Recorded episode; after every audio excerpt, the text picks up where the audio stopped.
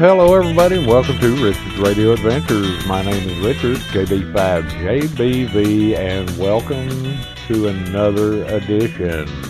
We'll do this first. We'll get the business out of the way. I just want to let everybody know that uh, we are still looking for folks to help out uh, with donations and stuff like that. I normally don't hit y'all right at the beginning with this, but probably better to get it all out of the way. We are currently um, set up at Patreon, something called Buy Me a Cup of Coffee, and last but not least, PayPal. Uh, you're welcome to go over there and uh, drop a donation in the kitty. Over at the website, we're currently setting up a member area so that our Patreons will have access to extra stuff. The episodes that you hear here in different formats, we're considering OGG, uh, possibly, possibly Wave, even though it's very bulky, uh, but sounds better. And uh, other audio formats to do the shows. We also have uh, not necessarily outtakes. We do have some old random audio from the initial run of Resonant Frequency, the amateur radio podcast. We'll be getting uh, those set up in the Patreon area.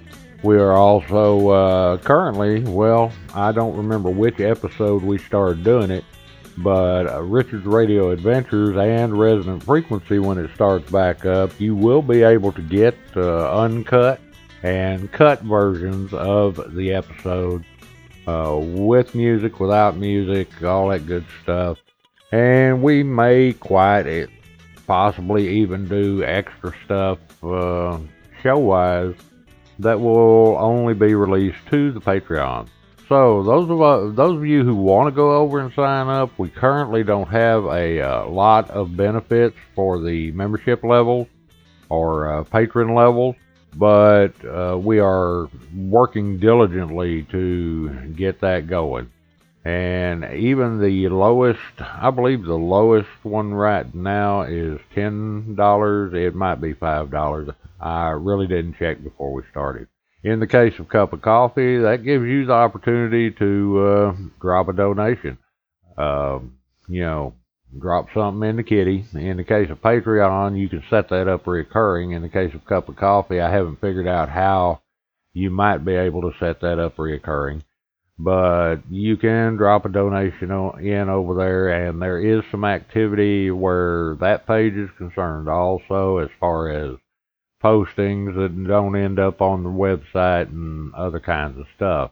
And last but not least, we have PayPal. PayPal is the way it's always been. You can set up a recurring donation or you can set up a one-time donation. Either way. But all three of these ways help out. Uh, you can find uh, links to them on the website, on the Facebook page and group. I don't think I have them set up where you can find them on some of the other social networks, but we also have a Discord server where y'all can come and hang out and we can even chat uh, occasionally, that kind of stuff, which is, uh, there's going to be a Patreon section over there as well so that uh, all the patrons can come in and hang out and do their thing and all that good stuff. So we really got things going at the website, and I hope y'all will take the time to help out the show, help us upgrade our equipment. We are basically rebuilding the studio around here, and in the process, we're uh, gearing up for doing more videos. Quite honestly, I mean, we can't put our hands on a, a cheap microphone for less than 50 bucks. We can't uh, get a green screen in here for less than about that same amount and that kind of stuff. So, you know, y'all take the time. Uh, what else? There was something else. Oh, Bridgecom. We have also eh, signed a deal to come on as an affiliate for Bridgecom Systems. Those of you who are into DMR, y'all probably know who Bridgecom is. I have two DMR radios myself. One is a TYT UV uh, 380, and the other one's an Anytone 878. And I will tell you right now that TYT radio is a piece of junk. Had nothing but problems with it since I got it. I understand the single band ones are better, but uh, you know, you work with what you got unless you want to buy one, figure out you don't can't use it, and then buy another one and let that one you can't use sit in a box. So uh, y'all can go over there. We will have uh, some type of banner or uh, something over in the sidebar where you can click through to them. This is going to work similarly to the Amazon thing. Go over to the website, click through. If you decide to purchase something, we get a little piece of that uh, that purchase to put towards upgrading and improving the station here at well, the station is RF Podcast. Richard's Radio Adventures are just a side thing. So now we've done all that, nearly 10 minutes promoting, uh, trying to get some money.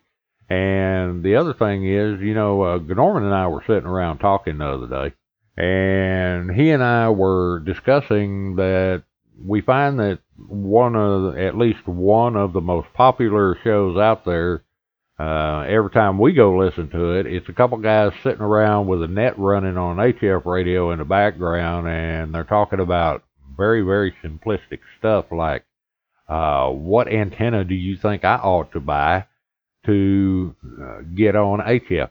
You know, sitting around chatting is all fine and good. This is these have never been that kind of show. That's the reason I helped create uh, Linux and Ham Shack is so we could have that kind of interplay. And sadly, for the most part, uh, well, I'm not even going to go there. So this show is about, uh, well, this one in particular is about Richard's opinion most of the time. I mean, even though we've diverged off into a small educational series, we may keep that up though. And resonant frequency is about bringing information that ham radio operators can use in a, uh, a semi-teaching format and that kind of stuff. So y'all stick with us. We've still got great things coming. We um, I understand that uh, some of y'all, uh, longtime listeners, we kind of left y'all hanging about 10 years ago. Unfortunately, life gets in the way and things got really bad.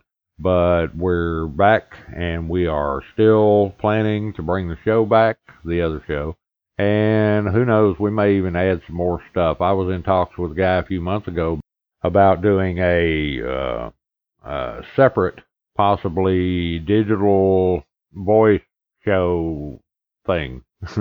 Let's put it this way. It'd cover DMR, Fusion, D-Star, that kind of stuff. And some of the pitfalls and some tech- techniques and stuff you can use to kind of avoid that. Alrighty, so what do we have left? Uh, this time we're going to talk about propagation again. And I'm going to have to get my stuff up so I can see it, and then we're to get on it. Okay, this time we're to do, uh, we're, this is our little fourth installment in the basic propagation primer series kind of thing. And this is number four. So what we're to do is we're to talk a minute about above 50 megahertz and above. Well, kind of. And what I'm getting at here is, is that there are some things that y'all might not be familiar with, may never have experienced, and they are viable ways to reach out and touch someone with six meters, two meters, sometimes even 70 centimeters. And I got to thinking about it the other day. The things that probably you'll experience first that you may not know what are going on is sporadic tropospheric ducting, uh, and meteor scatter. Now, we're going to throw transequatorial in there as well, simply because that's a golly gee whiz thing, and you may someday experience it or run into it. And if somebody hadn't told you, you won't know to hop on it and log those contacts. So let's start with sporadic. Now, VHF and UHF, they kind of, there's a gray area down around 50 megahertz because 50 megahertz 6 meter band is technically VHF. However, it has characteristics of HF and it also has characteristics of uh, 2 meter. And one of the things we find happening down there a lot is called sporadic E. Now, sporadic E is a little bit different than regular E, e uh, layer propagation. You know, you can work HF stations all night long, all year long for the most part, uh, unless, of course, there's a lot of solar activity on 40, 75 meters. Even on 20 meters to some extent. But once you get further up, the E layer tends to factor in less. Um, I know most of you new operators, your biggest experience is you get a handheld or something and you live in a populated area and you get on the, the local repeater, whatever one's the most active. And even the guys further out, they do their best to try and stretch out their ability to talk on VHF, UHF, but there's not a whole lot of exploration in those ways. So in the case of sporadic E, sometimes of year and picking out the season is a little difficult, but some occasionally there will be hot clouds of ionization in the atmosphere. Let's back up. We live under a sea of air. We live at the bottom of an ocean of air, which, um, you know, okay, you're sitting in your house and the AC's not running, fans off, and you think that air is still but it's always in motion and not just in your house, but out in your yard, across the country you live in, even around the world. It's always moving. And like any other fluid, which is the way best way to look at it, like any other fluid, you have currents and eddies and uh, denser areas and areas that aren't so dense. And our atmosphere is kind of like that. Now, understandably, technically, the E layer is in the ionosphere. It's pretty close to the troposphere, which is the is where we live.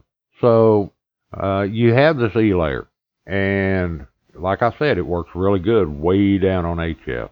And as you get higher and higher in frequency, it becomes less a part of your propagation.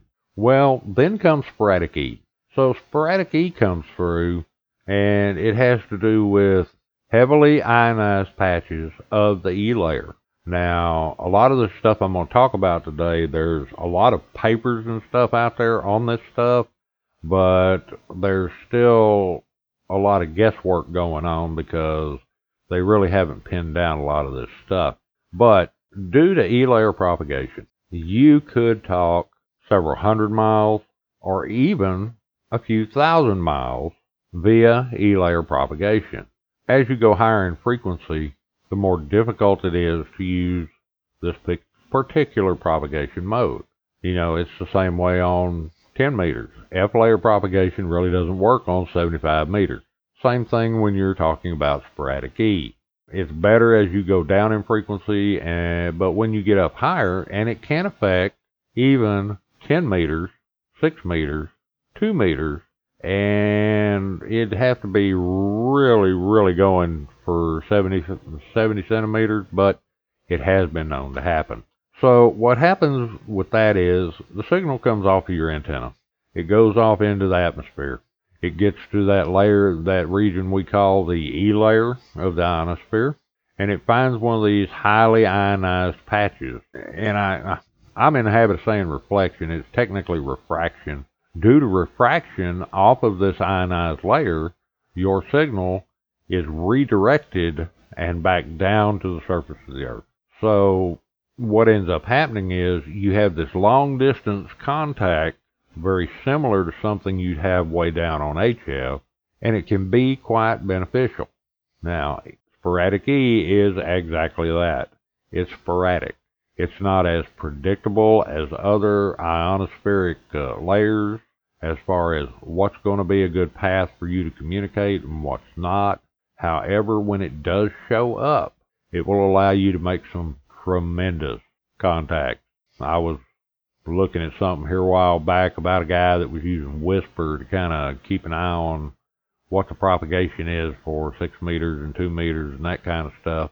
And not only was he showing contacts three, four hundred miles. He was showing at least one that was 2,000 miles away, and even one that was uh, over in the U.S. Now, this guy was on in Tasmania on a Tasmania. If you don't know, is an island right off the southern coast of uh, Australia, even though it's part of Australia. So this can be a very useful mode if you're able to work with it, track it uh, whatever you might need to do. So we're not going to dwell on that too long. We're we're really eating up time already today. But let's go ahead and move on to the next one. And uh, let me stop here and make the disclaimer that I understand that these particular episodes are not uh, super nuts and bolts, but they're not intended to be because what we're doing right now is a basic primer on propagation for mostly the newer guys and even those guys that have just upgraded to get more HF privileges and stuff, and that kind. And so this is a basic primer. We may back go back and uh, look at these topics in a little more depth at some point. So next, let's talk about tropospheric ducting. Tropospheric ducting, as I said before, the uh, we live under an ocean of air, and it acts like a fluid. So we're talking about those denser, denser and less dense areas and that kind of stuff. You know, the, if it's snowing in Alaska and it's 100, degree, 100 degrees in Texas, that's a good indication that weather's not the same everywhere. In the troposphere, being where we live, pretty much, uh, in the troposphere, you will find from time to time that weather can cause refraction of these radio frequencies and allow you to make really good contact. So, kind of what happens is the signal comes off of your antenna, and temperature inversions, and y'all need to go look that up. Uh, we have a lot of temperature inversions are pretty common down here in Texas, and I'm sure they're common around the world, but we seem to get our fair share. So you're talking about um, your signal going up, and in the case of tropospheric ducting, this temperature inversion can create what is basically a duct, like your air conditioning ducts in your car, in your house, that kind of stuff. And that signal can get trapped in that duct temporarily. And it will bounce back and forth inside of that until it finds a place where it can come out. Now, it's not unusual for, and I'm having to look at something to get these numbers for y'all but it's not unusual for these signals to travel hundreds of miles, even thousands of miles, due to tropospheric ducting. You know, we were talking about sporadic E a while ago. I found, and I'm not sure if it was sporadic E or ducting, but I lived in the city of Mesquite, Texas at that time, which is a suburb of Dallas over on the east side. And 50, 60, 70 miles away is a city called Athens, Texas. And from Mesquite to Athens, there is a highway. And I had a buddy at the time, uh, Mark, N50FN was his call sign then. He, I can't remember what it is now. He reached, he and I recently reconnected not too long ago. But one night, we were, really didn't have anything to do. I had gotten off work working security. He had finished doing whatever it was he was doing and we were sitting around my parents' house having having uh, a drink or two, and we decided we were going to see how far away I could talk to him on two meters simplex. Okie doke. So he hops in his car and he goes down. He hits the road and he's heading down the road to Athens on two meters simplex. 50, 60, 70 miles away, when he turned around in Athens, we were still talking to each other, full quieting. He was in his car in a mobile, in a mobile on a on a mobile antenna with a 50 watt radio. I was at my father's house on a 50 watt uh, mobile radio plugged into an antenna that was up, I guess, about 30 feet. Incredible. Uh, now that could have been E. It could have been ducting. Another incident is in that same city, Mesquite, Texas we had a repeater that was on 145.31 megahertz.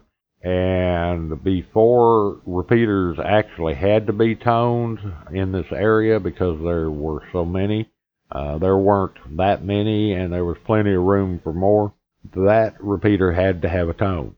And the reason that repeater had to have a tone is because in a place called Clear Lake, which is a suburb of Houston, Texas, and y'all can go look up the mileage.